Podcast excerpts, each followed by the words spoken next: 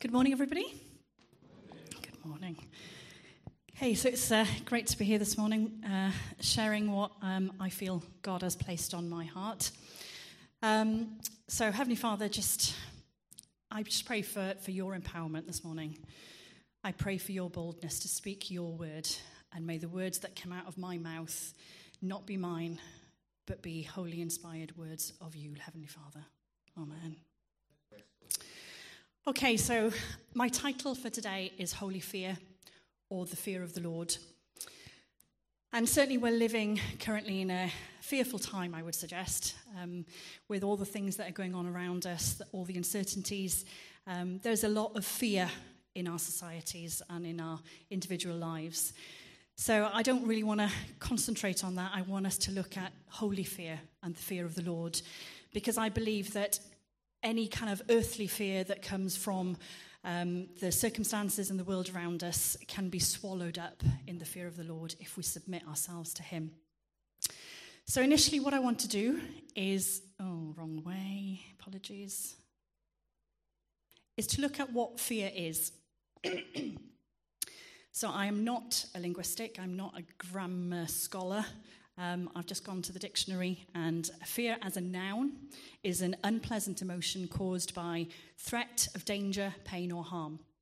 As a verb, it is to be afraid of someone or something um, that is likely to be dangerous, um, something that might be painful, or something that is likely to harm us.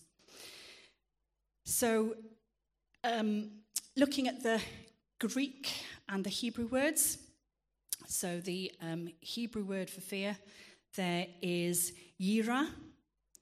Um, no, sorry, I've completely lost my place. So, uh, certainly, the first bit is looking there at um, fear in our worldly sense.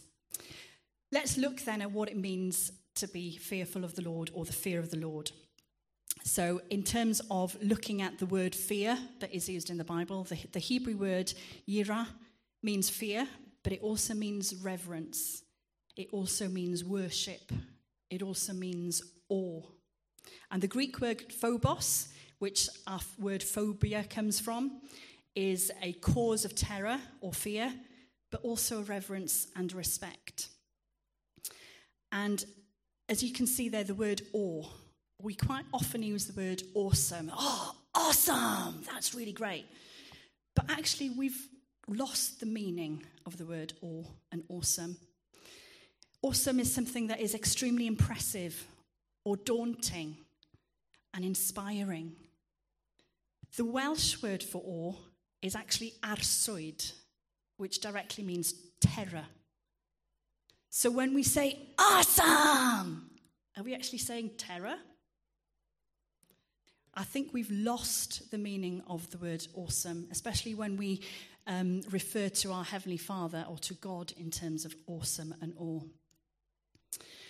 So, why do I feel that um, God has placed the fear of the Lord on my heart? Well, I found this scripture from Deuteronomy. Deuteronomy 10, verses 12 to 13. And now, Israel, what does the Lord your God require of you? But to fear the Lord your God, to walk in his ways, to love him, to serve the Lord your God with all your heart and with all your soul and to keep the commandments and statutes of the Lord, which I am commanding you today for your good. So, God requires of us to fear him. In the same way that we walk his ways, that we love him, that we serve him with all our heart and soul, that we keep his commands and statutes, he wants us to fear him. But I want to make it clear here that the fear of the Lord is not the same as our earthly understanding of fear.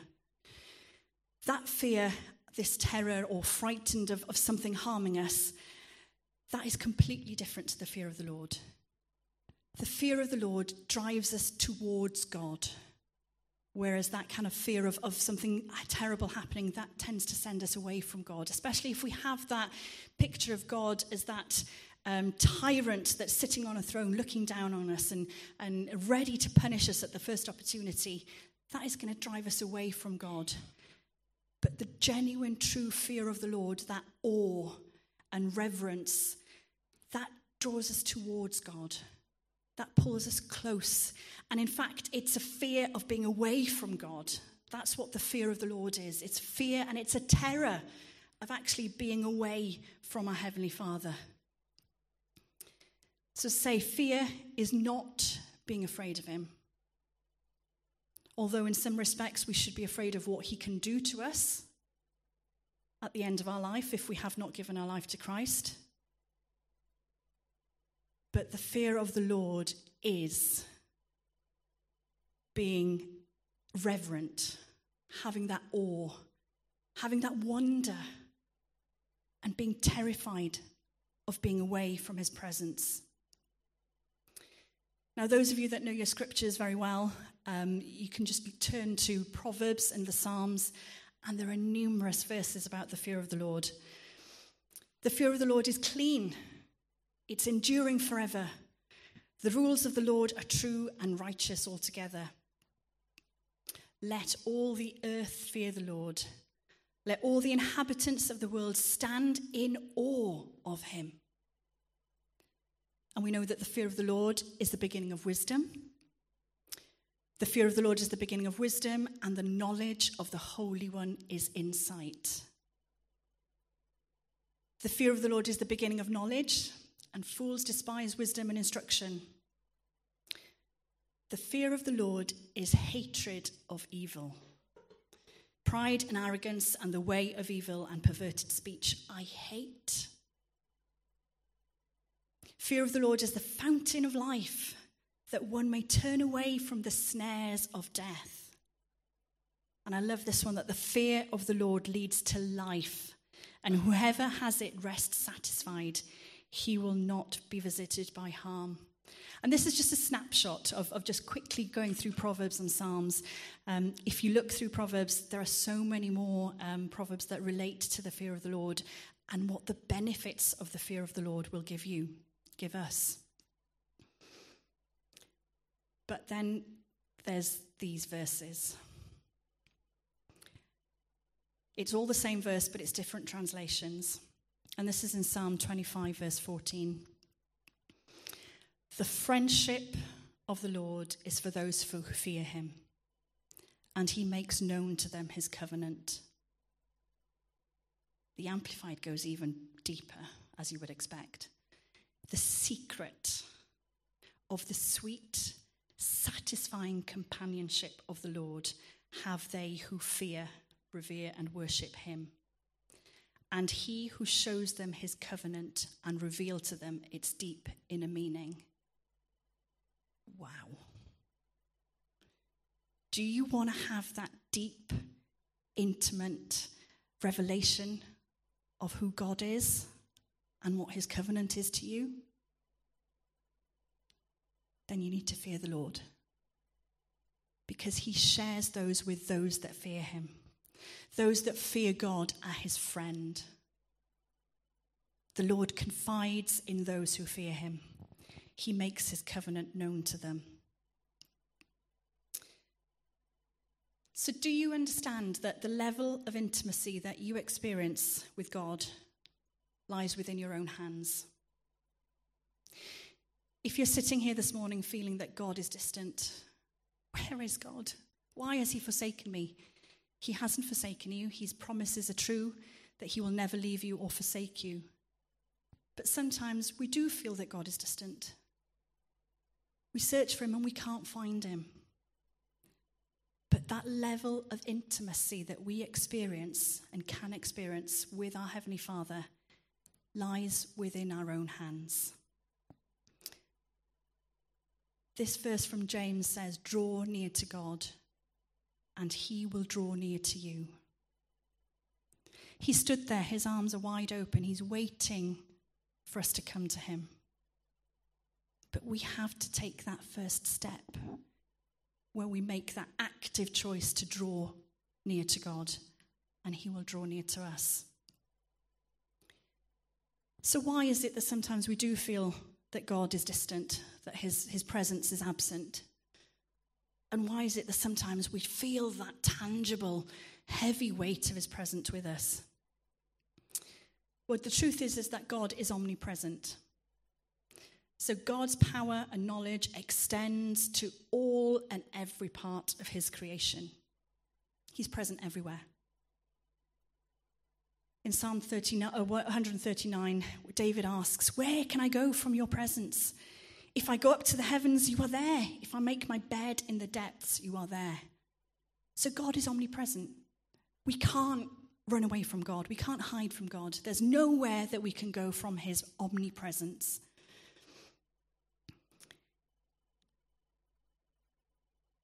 But there's also that tangible presence of God where we feel the weight of his presence. The Hebrew word is Shekinah. It's the dwelling or settling presence of God in a place. And the Greek is theophany, which means to encounter a deity, manifest in an observable and tangible form. So, why is it that we don't feel this tangible presence, this, this weight of the Lord? Why is it maybe that we don't see miracles every day? In the New Testament, miracles were being performed left, right, and center. Jesus was busy working his miracles. I believe that Jesus is still working miracles today, but often in the Western world, we don't tend to see them. Why is that? Now, I'm going to share with you some of my thoughts, what I feel God has imparted to me. As with everything, test it. Okay, we're told in Scripture to test uh, what you hear, especially from the pulpit. So test what I'm saying, but these are what I believe God has given me as an insight. These verses from Matthew Enter by the narrow gate, for the gate is wide and the way is easy that leads to destruction, and those who enter by it are many. For the gate is narrow and the way is hard that leads to life and those who find it are few. Now we know that the minute you give your life to Christ, that doesn't mean that you're onto an easy ride. In fact, some might say it's actually harder. The minute you, turn to Christ, life kind of gets tougher. It's an uphill struggle, it's a steep path. Mountains get in the way, rocks kind of trip you up. And sometimes we might even fall off that path. But actually, that is the best path to be on. That is the path that we need to be on because Christ is there with us. He's carrying us and He's leading us through. But as you can see there, we've got this narrow path leading up this rocky mountain with these two massive kind of caverns on each side. And I believe that if we don't stay on that path as we're commanded to do, that we can fall off to one side, which could be legalism. And for some of us, that might be that we have to work for our salvation, that we have to strive to earn our place in heaven that nothing we do is ever good enough, that we've just got to continue to strive and work, and everything becomes legalistic. I have to read my Bible at nine o'clock in the morning, otherwise, God's not going to love me anymore. I have to go to church and I have to do this and I have to do that and I've got to do the other. But that's not the Christian life. That's not grace. The other side, is lawlessness. But also, we've got liberalism, pride, complacency. Liberalism means that we just take the word of God and we just expand it. We make it fit what we want. We make Jesus into the mold of our Jesus. Some people might say, yeah, Jesus is Lord of my life, but that's my Jesus.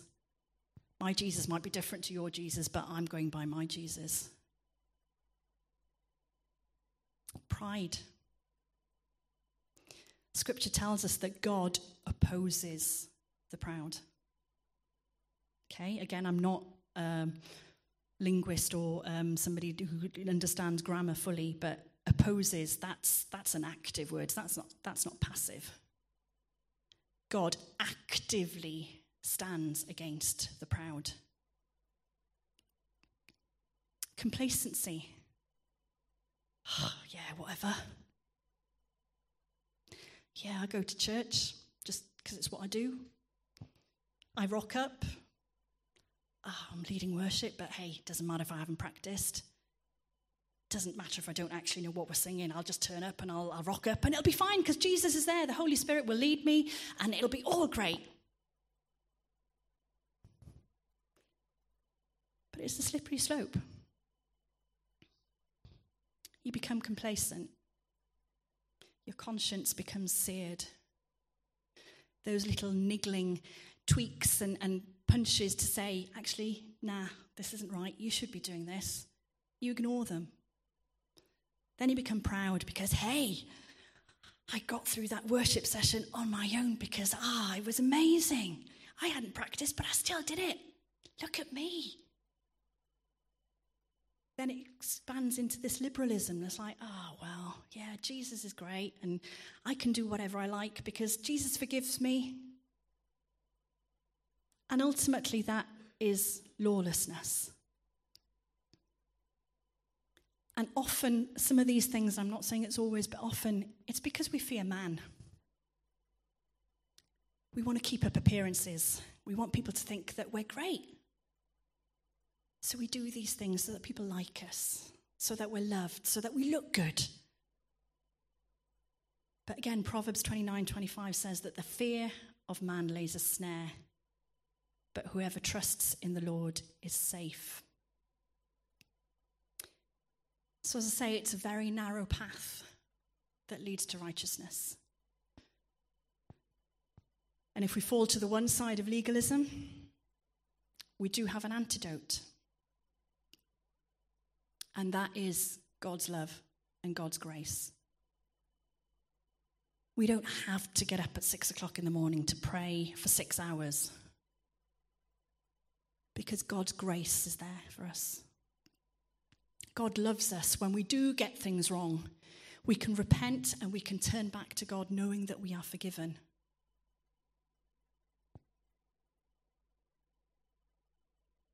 The antidote to lawlessness is the fear of the Lord.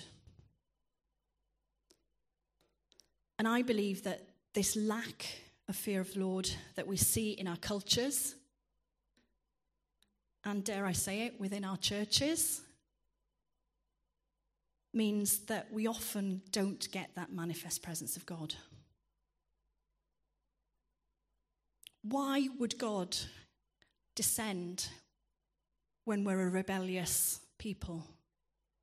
When I'm here complacently just playing my guitar without understanding what I'm doing?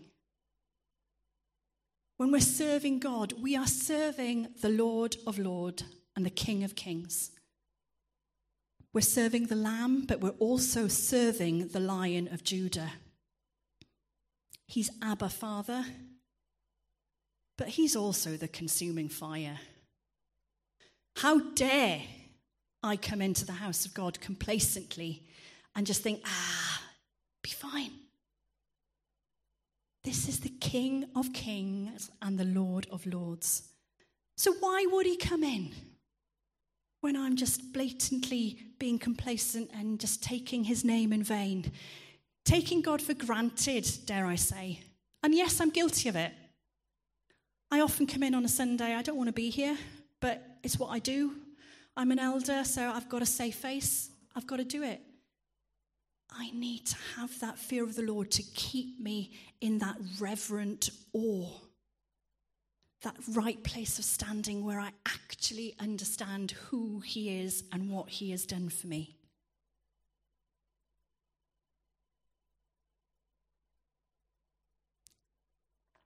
So, what evidence is there for the fear of the Lord? Can you look at a single person and say, that person has the fear of the Lord? Okay, well, I believe it's obedience. There's many different aspects, granted, but the main one that came to me is obedience. To look at a person who fears the Lord, you see their obedience. And it's an obedience that is instant. So if God asks us to do something, we do it instantly. We obey God when it doesn't make sense. How often does God place something in your heart and ask you to do something and you think, God, that doesn't make any sense whatsoever? Why would you want me to do that?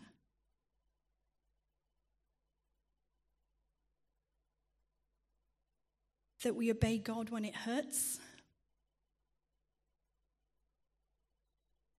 Again, if we fear God over men, then sometimes what he asks us to do is painful. So we need to obey God even when it hurts. And more than that, when there's no visible benefit. We're all human. We like to have something for something. We know there's some, not never something for nothing. But if I can see the benefit of me doing this, then yeah, okay, I'm more likely to do it. But if there's no benefit that I can see for me by doing whatever God is asking me, why would I do it? Because I fear the Lord. But also obey to completion. So don't just start the task and then say, actually, nah, this is too hard, can't do this. Okay? So I believe that this is part of what we see as the evidence of um, fearing the, the Lord. And say some of these are tough. You know, when it hurts, why would I? If it's going to be detrimental to me, why would I do it? Because God is asking me. And I believe that, again, we're back to this narrow path. That God's love and God's grace are what empower us to obey to completion. It's the fear of the Lord that motivates us to obey, but it's His love and grace then that empowers us and enables us to see that through to completion. And by the way, delayed obedience is not obedience. I'll do it tomorrow, Lord. I'll do it when, when I feel like I can do it. I'll do it when I can see the benefit, maybe, of doing it. When the sun shines, maybe, you know? I don't want to go out on the streets and talk to people when it's raining. But when it's sunny, yeah, I can catch a tan.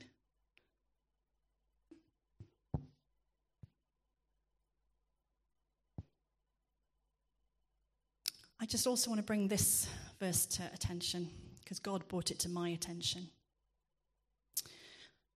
Not everyone who says to me, Lord, Lord, will enter the kingdom of heaven, but the one who does the will of my Father who is in heaven. On that day, many will say to me, Lord, Lord, did we not prophesy in your name and cast out demons in your name? And do many mighty works in your name?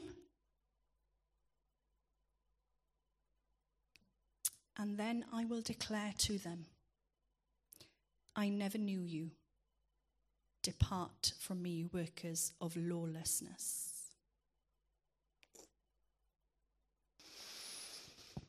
Chilling verse.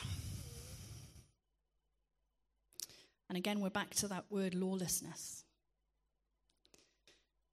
And lawlessness basically indicates that we're not in submission to the authority of God. We have become our own authority. I decide what I do. And it's thought that some might use the word Lord or the term Lord. They're like Mr. It's almost like Mr., Mr., as opposed to Lord, Lord of my life. Savior God.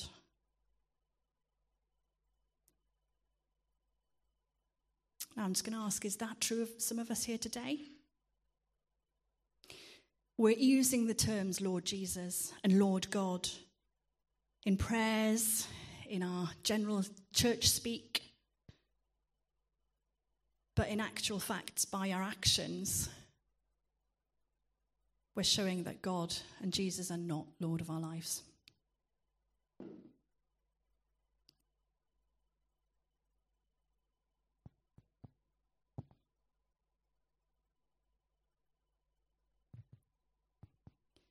Coming back to this verse in James, draw near to God and he will draw near to you.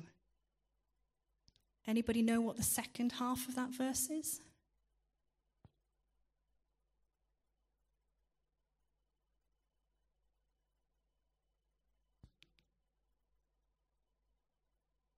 Okay, that's the next verse. Second half of this verse says this Cleanse your hands, you sinners. Purify your hearts, you double minded. So, yes, the level of intimacy that we can have with God, with Jesus, is in our own hands. But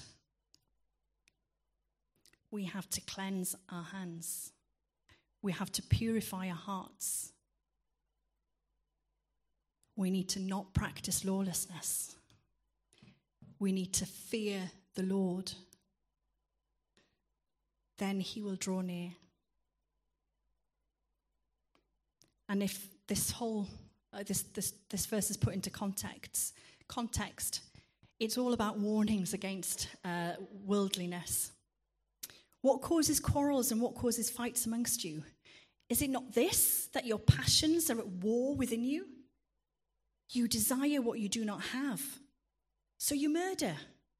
You covet and cannot obtain, so you fight and quarrel. You do not have because you do not ask. You ask and you do not receive because you ask wrongly to spend it on your passions. You adulterous people. Do you not know that friendship with the world is enmity with God? Therefore, whoever wishes to be a friend with the world makes himself an enemy of God. Or do you suppose it is not the purpose that the scripture says he yearns jealously over the spirit that he has made to dwell in us? But he gives more grace. Therefore, it says, God opposes the proud and gives grace to the humble. Submit yourselves, therefore, to God. Resist the devil, and he will flee from you. Draw near to God, and he will draw near to you. Cleanse your hands, you sinners, and purify your hearts, you double minded. Be wretched and mourn and weep. Let your laughter be turned to mourning and your joy to gloom. Humble yourselves before the Lord, and he will exalt you. Okay, we live in an adulterous world. We're an adulterous people because of the communities and the society that we live in. But we have the answer, church. We have Christ as our Lord and Savior. And if we have the fear of the Lord as well, we can cleanse ourselves. We can humble ourselves before God and know that He will exalt us and His presence will be among us.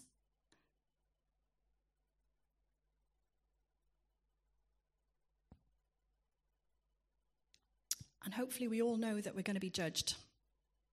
We are all going to face judgment. Not a single person is going to escape judgment. And we're talking eternal judgment, which is mentioned in Hebrews 6 2, which is the final judgment of God. And this is going to be the judgment that is going to decide our state for eternity. For those who have put their faith in Christ and have accepted him as Lord and Savior, they will spend eternity with God the Father, Son, and Holy Spirit. Amazing. But for those who have rejected Jesus as their personal Savior, they're going to spend eternity in the lake of fire. The judgment seat of Christ, that is for the believer. That is for Christians. And that is for um, the purposes of receiving our, um, not gifts, or our crowns, I guess. Okay? For we must all appear before the judgment seat of Christ, so that each one may receive what is due for what he has done in the body, whether good or evil. So, even as Christians, we know our eternity is safe, but we're still going to be judged on what we do, be it good or evil.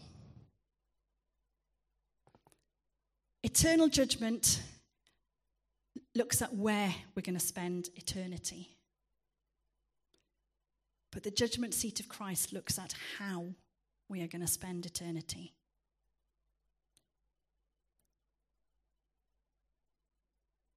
And again, I just want to share another passage that God gave me. That according to the grace of God given to me, like a skilled master builder, I laid a foundation and someone else is building upon it.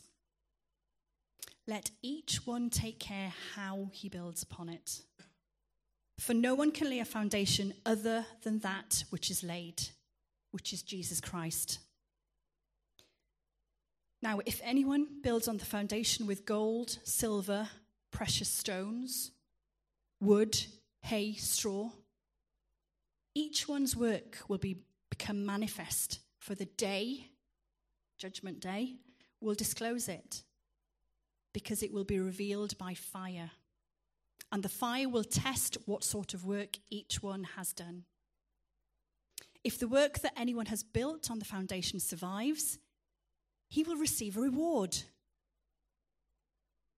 If anyone's work is burned up, he will suffer loss. Though he himself will be saved, but only as through fire. So again, I'm coming back to this complacency. As Christians, we know our salvation is safe. We know that we are going to spend eternity praising God in the throne room, singing our praises for eternity. But are we going to receive a reward? Or are we going to get through the gates of heaven all singed and smouldering? We might get there, but we might be just as if we've gone through fire.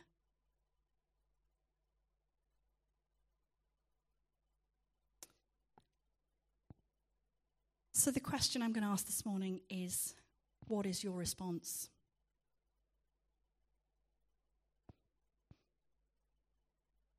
Do you think I'm talking rubbish?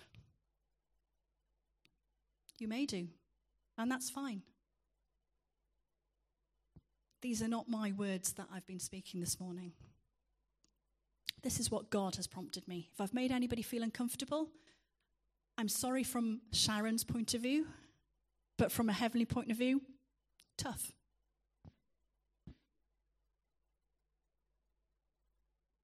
What will be your response? Have you never given your life to Christ? But maybe this morning feel, oh, I need to do this.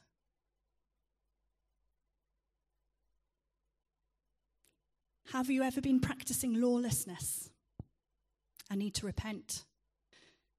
Be that intentional lawlessness, or be that kind of a slippery slope that you've kind of fallen into because you're deceived.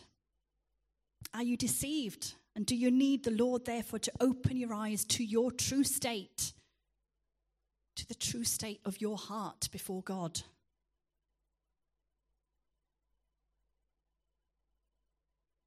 Are you seeking that intimate relationship with God? Are you desperate to experience His manifest presence for you and with you? Then, what is it that you need to change in your life in order to be able to achieve this? And I could throw many, many more questions out. But what I'm going to do is I'm going to ask you all to close your eyes just for a few minutes and just ask the Holy Spirit to reveal to you what your response needs to be this morning.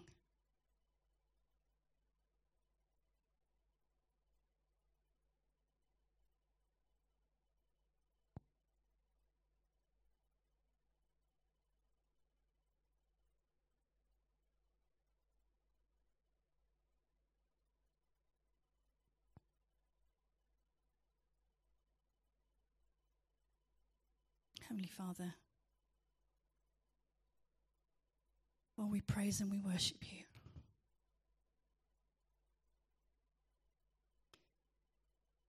We thank you that you are Abba Father, that you are all loving, all gracious, and all merciful. and that you tell us that there is now no condemnation for those who are in Christ Jesus.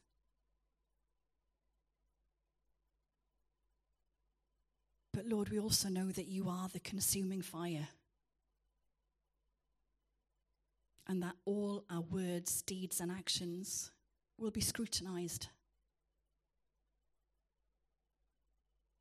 And we will be judged accordingly.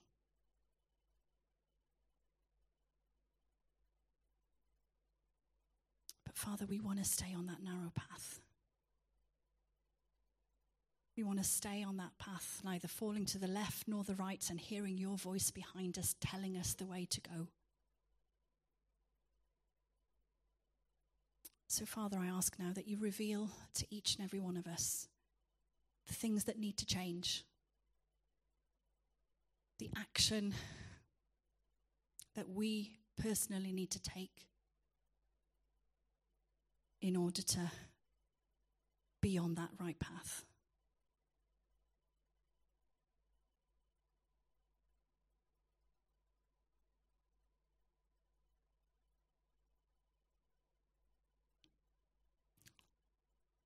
What I'm going to do is, I think people keep your eyes shut. And if I can ask the music team to come back up. And I I feel it's important that we actually ask for a response this morning.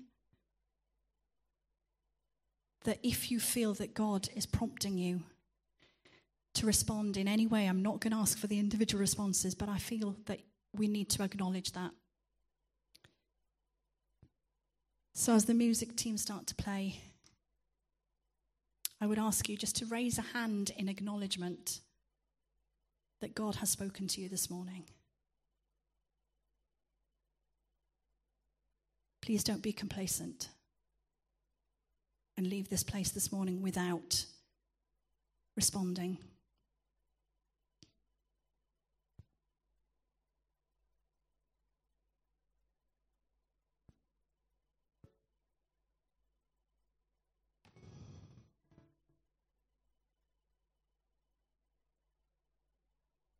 So just raise a hand if you feel prompted.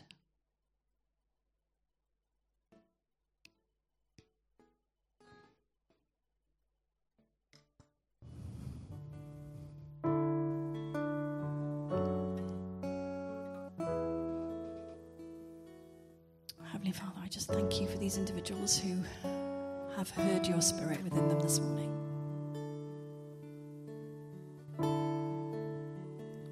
Pray that you will lead them to knowing where to turn next, whether they need to speak to somebody or whether it's something that they just work through with you, Jesus. But thank you that you're here in our midst. Thank you that we know that we can rely on you, that you are the same yesterday, today, and tomorrow. Heavenly Father, you may be the consuming fire,